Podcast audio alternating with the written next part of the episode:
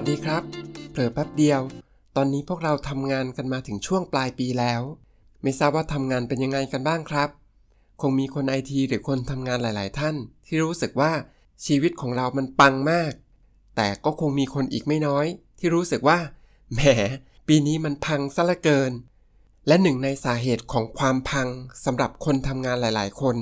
ก็คือความรู้สึกที่หมดไฟจากการทำงาน หรือที่เราเรียกกันสั้นๆ ว่าภาวะ burnout นั่นเอง หากคุณกำลังรู้สึกแบบนี้ อยากให้เรามาฟังพอดแคสต์ใน episode นี้ดูครับ เพราะเราจะมาร่วมกันหาคำตอบว่า เมื่อคนไอทีหมดไฟและหมดใจ จะทำอย่างไรถึงจะแก้ได้ คุณกำลังฟัง Techstar Thailand Podcast สนับสนุน episode นี้โดย ISM Technology Recruitment บริษัทจัดหางานด้านไอทีรายแรกในประเทศไทย ที่ให้บริการจัดหาพนักงานด้านไอทีทั้งในรูปแบบงานประจำและแบบสัญญาจ้างสำหรับคนไอทีที่ทำงานกันมาสักระยะหนึ่ง หรือแม้แต่ทำงานมานานแล้วก็ตาม คุณเคยได้สังเกตบ้างไหมครับว่า ตัวเราเองหรือแม้แต่เพื่อนร่วมงานบางคนมีลักษณะที่เปลี่ยนแปลงไปจากเดิม เช่น รู้สึกไม่แอคทีฟเหมือนเมื่อก่อน เริ่มไม่อยากมาทำงาน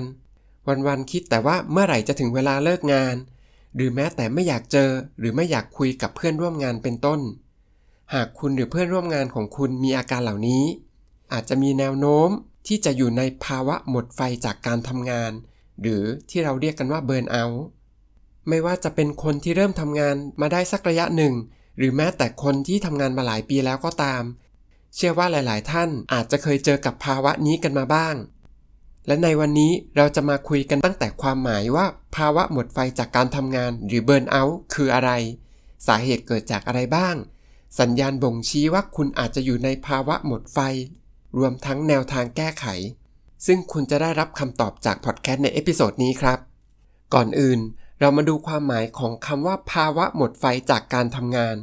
ซึ่งหลังจากนี้ผมจะขอเรียกสั้นๆ ว่าภาวะ burnout แล้วกันนะครับ คือตามแนวทางวินิจฉัยโรค ICD-11 ขององค์การอนามัยโลกได้นิยามความหมายของภาวะหมดไฟจากการทำงานไว้ว่า เป็นภาวะการเปลี่ยนแปลงทางด้านจิตใจ ที่เกิดจากความเครียดเรื้อรังในการทำงาน โดยมีการแบ่งอาการออกเป็น 3 กลุ่มใหญ่ ๆ ประกอบไปด้วย 1. รู้สึกหมดเรี่ยวแรง เหนื่อยล้า รู้สึกพลังงานชีวิตลดลง 2. ไม่อยากทำงาน และมีทัศนคติหรือมุมมองในด้านลบกับงานที่ตนเองกำลังทำอยู่ และ 3. ประสิทธิภาพในการทำงาน และความเป็นมืออาชีพในการทำงานลดลง ซึ่งจากประเด็นเหล่านี้เราจะพบว่า ภาวะเบิร์นเอาท์ไม่ใช่โรค และองค์การอนามัยโลกเอง ก็แนะนำให้ใช้ภาวะเบิร์นเอาท์เฉพาะกับกลุ่มคนทำงาน หรือคนที่ประกอบอาชีพเท่านั้นเราจะไม่ใช้คำนี้ในภาวะที่ให้ความรู้สึกด้านลบที่คล้ายคลึงกัน แต่มีสาเหตุมาจากเรื่องอื่นๆ เช่น เรื่องส่วนตัว ครอบครัวหรือแม้แต่คนรักก็ตาม แต่ก่อนที่เราจะลงลึกไปในประเด็นอื่นๆ เรามาดูสถิติที่น่าสนใจเกี่ยวกับภาวะเบิร์นเอาท์กันก่อนดีกว่าครับ โดยอันแรกจะเป็นผลจากการสำรวจของบริษัท Microsoft ซึ่งเป็นบริษัทไอทียักษ์ใหญ่ระดับโลก ที่เพิ่งเผยแพร่ในช่วงต้นเดือนตุลาคมที่ผ่านมานี้เอง โดยทางบริษัท Microsoft ได้ทำการสำรวจกลุ่มตัวอย่างจำนวน 20,000 คน จาก 11 ประเทศ ในระหว่างเดือนกรกฎาคมถึงสิงหาคมที่ผ่านมา ซึ่งจากผลการสำรวจพบว่ามีพนักงานเกือบ 50%และพนักงานในระดับผู้จัดการอีก 53%ที่มีภาวะเบิร์นเอาท์จากการทำงาน และยังมีอีกสถิติหนึ่งก่อนหน้านี้ ที่วิทยาลัยการจัดการมหาวิทยาลัยมหิดล ได้เปิดเผยผลการวิจัยด้านการตลาดในหัวข้อเรื่อง Burnout in the City โดยจากผลการสำรวจของคนในวัยทำงานที่อาศัยอยู่ในจังหวัดกรุงเทพมหานครจำนวน 1,280 คน โดยได้ทำการศึกษาคนที่อยู่ในทุกเจเนเรชันซึ่งจากผลการสำรวจพบว่าคนกรุงเทพมีภาวะหมดไฟจำนวนถึง 12%และคนที่มีความเสี่ยงที่จะหมดไฟจากการทำงาน มีจำนวน 57%จึงกล่าวได้ว่าคนกรุงเทพกว่า 69%หรือคิดเป็น 7 ใน 10 คน มีอาการหมดไฟ แล้วจากผลการวิจัยนี้ก็ยังทำให้พบอีกว่ากลุ่มคน Gen Y กำลังอยู่ในภาวะเบิร์นเอาท์ถึง 17%ส่วนคนในกลุ่ม Gen Z ก็กำลังตกอยู่ในภาวะเบิร์นเอาท์มากถึง 13%ซึ่งจากการสำรวจที่ได้ยกตัวอย่างมา เราจะเห็นว่า มีคนที่กำลังอยู่ในภาวะเบิร์นเอาท์และเสี่ยงที่จะอยู่ในภาวะเบิร์นเอาท์เป็นจำนวนมาก มีหนำซ้ำ ภาวะเบิร์นเอาท์ยังสามารถเกิดขึ้นกับกลุ่มคนทำงานที่มีอายุน้อยอีกด้วย แต่พอมาถึงตรงนี้ อาจจะมีบางคนที่เกิดคำถามว่า แล้วความเครียดจากการทำงานกับภาวะเบิร์นเอาท์มันเกี่ยวข้องกันไหม มันมีความเหมือน มีความต่าง หรือมีความสัมพันธ์กันในแง่ไหนบ้างคำตอบสั้นๆก็คือ มันต่างกันครับ แต่ว่าพวกมันก็เกี่ยวข้องกัน โดยที่ความเครียดมักจะเกิดขึ้นในช่วงระยะเวลาสั้นๆ และเป็นความรู้สึกที่ไม่สามารถที่จะควบคุมงานที่เรากำลังทำอยู่ ซึ่งความเครียดนี้อาจจะเกิดในช่วงระยะเวลาหนึ่ง โดยเฉพาะเมื่อคุณต้องรับผิดชอบในโปรเจกต์ที่มีขนาดใหญ่ หรือว่างานเร่งด่วน หรือแม้แต่งานที่ใกล้ช่วง deadline ก็ตาม แต่เมื่อสถานการณ์เหล่านั้นคลี่คลาย โปรเจกต์คุณเสร็จแล้ว แน่นอนว่าความเครียดก็จะหมดลงไปด้วย ส่วนภาวะ burnout เอง มักจะเกิดในช่วงเวลาที่ยาวนานกว่า คือมักจะเกิดขึ้นเมื่อคุณรู้สึกว่างานที่คุณทำนั้น มันไร้ความหมาย แล้วก็ไม่สอดคล้องกับเป้าหมายของคุณในปัจจุบัน หรืออาจจะมีการเปลี่ยนแปลงในทางที่แย่ลง เช่น ต้องทำงานหนักขึ้นมากขึ้นกว่าที่ควรจะเป็น หรือบางครั้งคุณอาจจะไม่รู้สึกผูกพันกับงานที่ทำไม่รู้สึกผูกพันกับเพื่อนร่วมงานหรือกับองค์กร ซึ่งภาวะเหล่านี้อาจทำให้เกิดการหมดพลัง มองโลกในแง่ลบ ซึ่งแน่นอนว่ามันส่งผลต่อการทำงานของคุณไปด้วย และเมื่อคุณรู้ความหมายกันไปแล้ว ตอนนี้เรามาดูกันดีกว่าครับว่า สาเหตุของการที่เกิดภาวะเบิร์นเอาท์มันน่าจะมีต้นตอมาจากอะไรบ้าง ข้อแรก ได้ทำงานแบบเดิมๆ ไม่มีอะไรแปลกใหม่ให้เรียนรู้สำหรับคนไอทีเอง ซึ่งอยู่กับเทคโนโลยี การเรียนรู้สิ่งใหม่ ๆ ยังเป็นเรื่องจำเป็น แต่ถ้าคุณยังต้องอยู่กับเทคโนโลยีเดิมๆ ยังต้องทำงานกับอะไรที่เป็นแบบเดิมๆ ไม่ได้เรียนรู้สิ่งใหม่ ๆ นี่ก็อาจจะทำให้คุณรู้สึกเบื่อหน่าย แล้วก็เริ่มไม่อยากทำงานก็เป็นได้ สาเหตุข้อ 2 ต้องทำงานต่อเนื่องเป็นเวลานานๆ การทำงานต่อเนื่องเป็นเวลานานๆ มักจะส่งผลกระทบต่อการใช้ชีวิตของคนไอทีเป็นอย่างมาก อย่างเช่นโปรแกรมเมอร์เอง อาจจะมีช่วงเวลาที่เรียกว่าหัวแล่นซึ่งถือว่าเป็นช่วง prime time ที่อยากจะรีบเขียนโค้ด เพราะถ้าคุณไปทำอย่างอื่น คุณก็อาจจะลืมสิ่งที่คุณบังเอิญคิดออกไว้ก็เป็นไปได้ และในบางครั้งอาจถึงขั้นทำให้โปรแกรมเมอร์บางคนที่นอนอยู่ รีบลุกขึ้นมาเขียนโค้ด เพราะกลัวที่จะลืม solution หรือโค้ดที่ตัวเองตั้งใจจะเขียนไว้ ซึ่งเชื่อว่าเหตุการณ์นี้ก็อาจจะเกิดขึ้นกับโปรแกรมเมอร์หลาย ๆ ท่านมาแล้วใช่ไหมครับ ข้อต่อไปครับ มี deadline ที่กระชั้น แถม Requirement ยังเปลี่ยนบ่อยอีก สำหรับเรื่อง deadline กับคนไอทีแทบจะเป็นสิ่งที่แยกจากกันไม่ได้เลย เพราะว่าซอฟต์แวร์โปรเจกต์ส่วนใหญ่มักจะทำงานกันเป็นทีม1โปรเจกต์มักจะมีการทำงานร่วมกันจากคนหลาย ๆ คน จากคนหลาย ๆตำแหน่ง หากใครคนหนึ่งทำงานช้าหรือทำงานพลาด อาจจะต้องกระทบถึงคนอื่น ๆ และมันกระทบทั้งโปรเจกต์ไปด้วย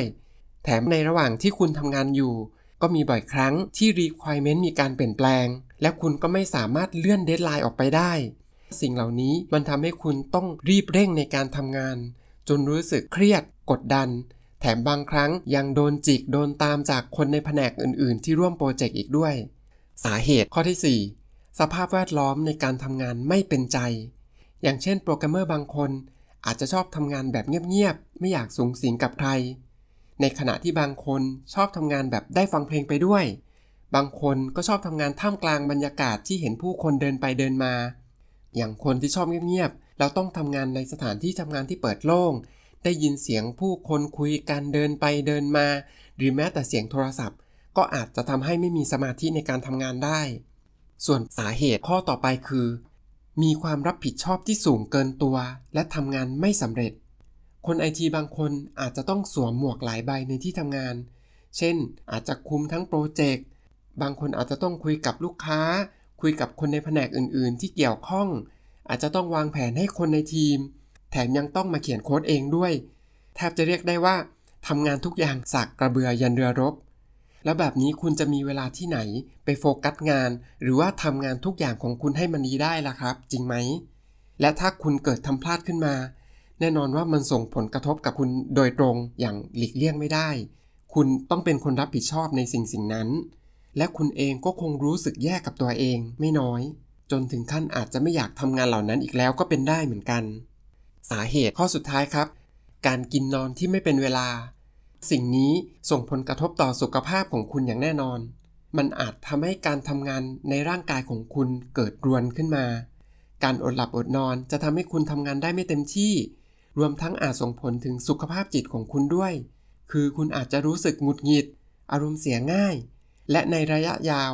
ไม่ว่าจะเป็นสุขภาพกายหรือสุขภาพจิตของคุณก็อาจจะแย่ลงไปเรื่อยๆ พักสักครู่ เดี๋ยวกลับมาฟังกันต่อนะครับ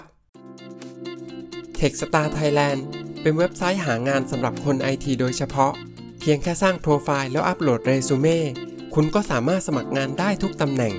อีกทั้งสามารถหางานผ่าน Line แอปพลิเคชันรับ IT Job Alert ก่อนใคร และอ่านบทความไอทีที่มีประโยชน์ได้ไม่อั้น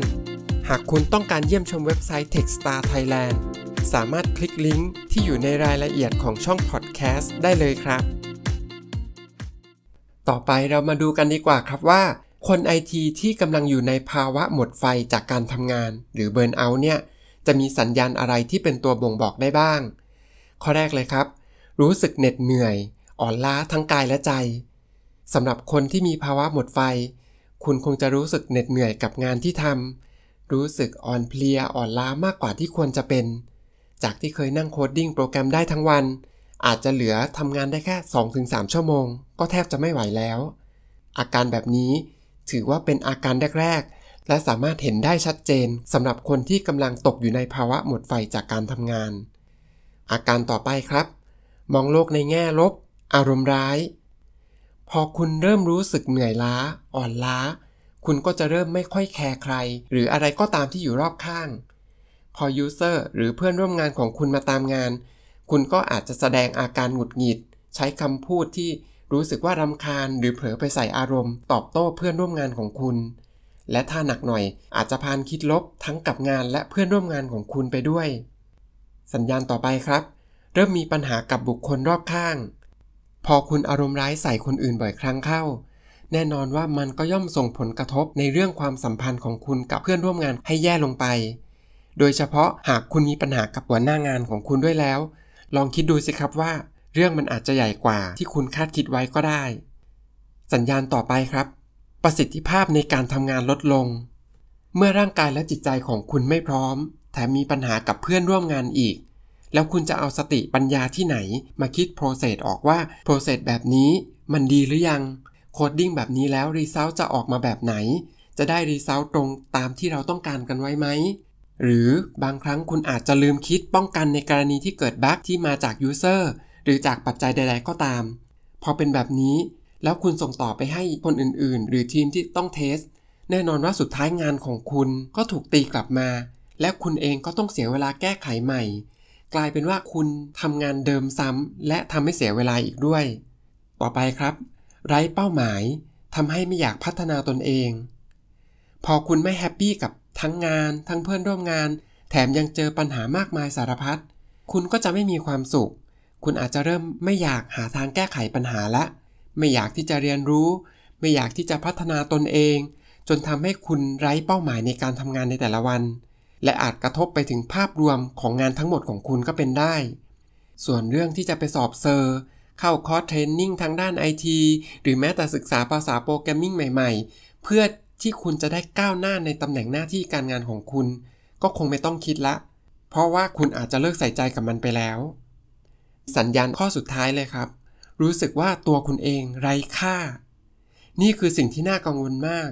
เพราะเมื่อคุณอยู่ในภาวะนี้สั่งสมอยู่เป็นเวลานานๆ คุณก็จะเกิดความรู้สึกที่ว่าตัวคุณเองไร้ค่า เพราะทำอะไรแล้วก็ไม่ดีสักอย่าง เพื่อนร่วมงานก็ไม่อยากสุงสิงหรืออยากพูดคุยกับคุณ หัวหน้างานก็ไม่อยากโปรโมตตำแหน่งงานให้คุณ จนทำให้คุณรู้สึกว่า คุณกำลังไร้ตัวตนในทีมหรือในบริษัทสำหรับคนไอทีท่านใดที่กำลังอยู่ในภาวะ burnout หรือเสี่ยงกับการเกิดภาวะ burnout ก็ไม่ต้องกังวลไปนะครับ ใน part นี้เราลองมาดูแนวทางแก้ไขกันดีกว่าครับ ข้อแรกเลย หาโอกาสพักผ่อนแบบจริงจัง นี่ถือเป็นสิ่งแรก ๆ ที่คุณควรทำในกรณีที่คุณรู้สึกเหน็ดเหนื่อยมากๆเลยนะครับ เพราะการที่คุณนั่งหน้าคอมนานๆทั้งวัน มันคงไม่ได้ทำให้ชีวิตคุณมีความสุขหรือว่ารื่นรมสักเท่าไหร่ ในกรณีนี้ คุณน่าจะลองคุยกับหัวหน้าของคุณ เพื่อขอเวลาพักร้อนสักพัก แล้วลองเปลี่ยนสถานที่ดู คุณอาจจะลองไปพักผ่อนตามสถานที่ท่องเที่ยวในต่างจังหวัด หรือไปเที่ยวต่างประเทศที่ไม่เคยไป เพื่อเปิดประสบการณ์ใหม่ ๆ ให้กับตัวคุณเอง เชื่อว่าคุณน่าจะรู้สึกดีขึ้นกว่าเดิมอย่างแน่นอน ข้อที่ 2 เปลี่ยนวิถีการดำเนินชีวิตใหม่ดู การที่เราได้ลองทำอะไรใหม่ ๆ ดูบ้าง จะช่วยกระตุ้นจิตใจของคุณ ให้รู้สึกตื่นเต้น ให้รู้สึกแปลกใหม่ขึ้นมาได้บ้าง เช่น อาจจะลองเปลี่ยนเวลาตื่นให้เช้ากว่าเดิม อาจจะลองเปลี่ยนวิธีการเดินทาง ลองทานอาหารเมนูใหม่ ๆ ดูบ้าง ซึ่งเชื่อว่าหากคุณได้ทำแบบนี้แล้ว คุณจะรู้สึกกระปรี้กระเป๋าและตื่นเต้นมากขึ้น ข้อที่ 3 อยากให้คุณลองถามตัวเองดูครับ ว่าทุกวันนี้ตอนที่คุณกลับถึงบ้านแล้ว คุณทำอะไรบ้าง หรือคุณทำอะไรบ้างในช่วงวันหยุด หากคุณยังไม่มีอะไรพิเศษ อยากให้ลองหาอะไรที่คุณสนใจทำดูสักอย่างครับ ถ้าอยากให้เป็นงานเป็นการสักหน่อย ก็อาจจะเข้าคอร์สเรียนภาษา programming ใหม่ๆเข้าคอร์สเรียนภาษาต่างประเทศ เพราะสิ่งเหล่านี้นอกจากจะทำให้คุณแก้เบื่อแล้ว คุณยังได้ความรู้เพิ่มเติมอีกด้วย หรือไม่คุณก็อาจจะหากิจกรรมอื่น ๆ ที่ทำให้คุณรู้สึกผ่อนคลายดูอย่างเช่น ปลูกต้นไม้ เลี้ยงปลา จัดสวน หรืออะไรก็ตามที่คุณรู้สึกว่าทำแล้วผ่อนคลาย แล้วก็คุณรู้สึกมีความสุขกับมัน ข้อต่อไปครับ คิดบวกรวมทั้งเปลี่ยนจุดโฟกัสใหม่ อยากให้คุณลองสังเกตดูครับว่า เมื่อไหร่ที่คุณเกิดความทุกข์ใจ คุณมักจะคิดถึงเรื่องไหน ผมเชื่อว่ามันน่าจะเป็นเรื่องทางลบแทบจะทั้งนั้นเลย อย่างเช่น เรื่องที่ user จู้จี้ จุกจิกตามงานตลอดเวลา coding แล้วมี bug เยอะแยะมากมาย หรือหัวหน้าที่เอาแต่สั่งสั่งสั่งสั่งสั่งงาน แล้วจะเอาวันนี้ เดี๋ยวนี้ตอนนี้ แค่คุณคิดก็เหนื่อยแล้วใช่ไหมถ้าอย่างนั้นลองเปลี่ยนเป็นว่า ถ้าเราสามารถทนยูเซอร์ได้ นั่นแสดงว่าจิตใจเราต้องแข็งแกร่งมาก หรือบั๊กยิ่งเยอะ ยิ่งเพิ่มประสบการณ์ หรือหัวหน้าที่สั่งงานเราเยอะ นั่นเพราะเราเก่ง เรามีความรับผิดชอบ หัวหน้าเลยกล้าสั่งงานมาหรือเปล่า เป็นต้น เห็นไหมครับ เมื่อเราลองโฟกัสอะไรที่เป็นด้านบวก มันก็จะทำให้เรารู้สึกดีขึ้น และมีกำลังใจมากขึ้น แต่การที่คุณจะคิดบวกนั้น ก็อาจจะต้องมองในเรื่องของความเป็นจริง และมองตามความเหมาะสมตามสถานการณ์ด้วยนะครับ เพราะการคิดบวกที่มากเกินไป มันก็อาจจะส่งผลร้ายกับเราได้เหมือนกัน ข้อต่อไปครับ เช็คเป้าหมายที่แท้จริง เพื่อหาทางเดินให้ตัวเอง และรู้ข้อจำกัดของตัวเอง การที่เราเกิดภาวะหมดไฟจากการทำงาน สาเหตุหลักๆ มันก็มาจากความเครียดจากการทำงาน ความรู้สึกกดดัน ความเบื่อหน่ายจากการทำอะไรที่ซ้ำซากจำเจ ซึ่งสิ่งเหล่านี้ล้วนทำให้คุณไม่มีความสุข ดังนั้นถึงเวลาแล้วครับ ที่คุณควรจะตรวจเช็คเป้าหมายของคุณว่า มันสอดคล้องกับเส้นทางที่คุณอยากจะเดินอยู่หรือเปล่า มันตอบสนองกับความต้องการของคุณอยู่ไหม และที่สำคัญคือ คุณต้องซื่อสัตย์กับตัวเองให้มากที่สุด ในการทำเช็คลิสต์อันนี้ด้วย เพื่อที่คุณจะได้แนวทางที่ใช่ที่สุด และได้ข้อสรุปที่คุณจะใช้ในการตัดสินใจอะไรใด ๆ ก็ตาม รวมทั้งการที่คุณรู้ข้อจำกัดของตัวเอง ก็จะช่วยทำให้คุณเข้าใจตัวเองและโลกของการทำงานมากขึ้น และข้อสุดท้ายครับ ได้เวลาเปลี่ยนงานใหม่ บางทีการที่คุณทำงานเดิมๆ อยู่ใน comfort zone เดิมๆ ก็อาจทำให้คุณรู้สึกว่าคุณไม่ต้องไขว่คว้าอะไรละ มันเลยทำให้คุณรู้สึกเบื่อหน่ายได้ แล้วก็รู้สึกไร้เป้าหมาย และถ้าเมื่อไหร่ที่คุณรู้สึกว่างานที่คุณทำอยู่มันไม่ happy มันถึงทางตัน และไม่ตอบสนองกับเป้าหมายของคุณแล้ว มันน่าจะถึงเวลาที่คุณต้องเปลี่ยนงานใหม่แล้วครับ เพื่อที่คุณจะได้ไปเจอความท้าทายใหม่ ๆ ดูซึ่งในการเลือกว่าจะทำงานอะไร ทำงานประเภทไหน หรือแม้แต่ทำที่ไหนในธุรกิจไหน คุณก็ต้องคิดให้ดีในหลากหลายมุมมองด้วยเช่นกัน ขอยกตัวอย่างนะครับ อย่างคนไอทีบางคน อาจทำงานประจำแล้วรู้สึกว่าโปรเจกต์หรือว่าเนื้องานที่คุณทำมันไม่ค่อยมีความหลากหลาย ไม่ค่อยมีโอกาสที่ได้เรียนรู้อะไรใหม่ ๆ บางทีการที่คุณลองเปลี่ยนไปทำงานแบบคอนแทคก็อาจจะช่วยตอบโจทย์ในเรื่องนี้ก็ได้ เพราะงานประเภทคอนแทคก็มีข้อดีหลาย ๆ อย่าง ที่หลาย ๆ คนมองข้ามไปเหมือนกัน อย่างเช่น งานคอนแทค มักจะมีรายได้ที่สูงกว่างานประจำ มีโอกาสที่ได้เพิ่มทักษะใหม่ๆให้กับตัวคุณเอง เพราะเมื่อคุณเปลี่ยนโปรเจกต์ คุณก็จะได้เรียนรู้สิ่งใหม่ๆ ตามไปด้วย และแน่นอนว่ามันทำให้คุณมีโอกาสเติบโตในสายงานได้ไวยิ่งขึ้น อีกทั้งคุณยังมีโอกาสได้ทำงานกับบริษัทข้ามชาติ หรือบริษัทชั้นนำต่างๆ แต่ว่างานคอนแทคก็อาจจะมีข้อจำกัดบางอย่างด้วยเหมือนกัน เช่นมีกำหนดระยะเวลาของการทำงาน อย่างเช่นอาจจะ 1 ปี หรืออาจจะ 6 เดือนก็แล้วแต่ รวมทั้งอาจจะมีสัญญาผูกมัด ในช่วงระยะเวลาที่คุณได้เซ็นสัญญาไป หรือไม่บางครั้งคุณอาจจะต้องมีการเปลี่ยนไซต์งานบ้าง แต่จริงๆ ถ้าคนไอทีท่านไหนที่รู้สึกเบื่อง่าย ไม่อยากทำอะไรเดิมๆ ซ้ำๆ การที่คุณได้เปลี่ยนสถานที่ทำงาน มันก็อาจจะทำให้คุณรู้สึกชอบก็ได้ ซึ่งมันก็ขึ้นอยู่กับตัวคุณเองว่าคุณจะชอบแบบไหน แต่ขอแนะนำว่า ขอให้ตัวเลือกเรื่องการเปลี่ยนงาน เป็นตัวเลือกท้ายๆของคุณนะครับ เพราะก่อนที่คุณจะเปลี่ยนงาน คุณควรจะลองพยายามแก้ไขปัญหา ในงานที่คุณทำอยู่ในปัจจุบันให้ได้ซะก่อน แต่ถ้าคุณได้ลองพยายามแล้ว ลองเปลี่ยนแปลงแล้ว ลองแก้ไขปัญหาแล้ว แต่มันยังไม่ดีขึ้น การลาออกแล้วเปลี่ยนงานก็น่าจะเป็นตัวเลือกที่คุณควรทำแต่อย่าลืมนะครับ อยากให้คุณลองทำเช็คลิสต์เพื่อเช็คเป้าหมายของคุณก่อน เพื่อที่คุณจะได้ตัดสินใจได้อย่างถูกต้องและแม่นยำมากยิ่งขึ้น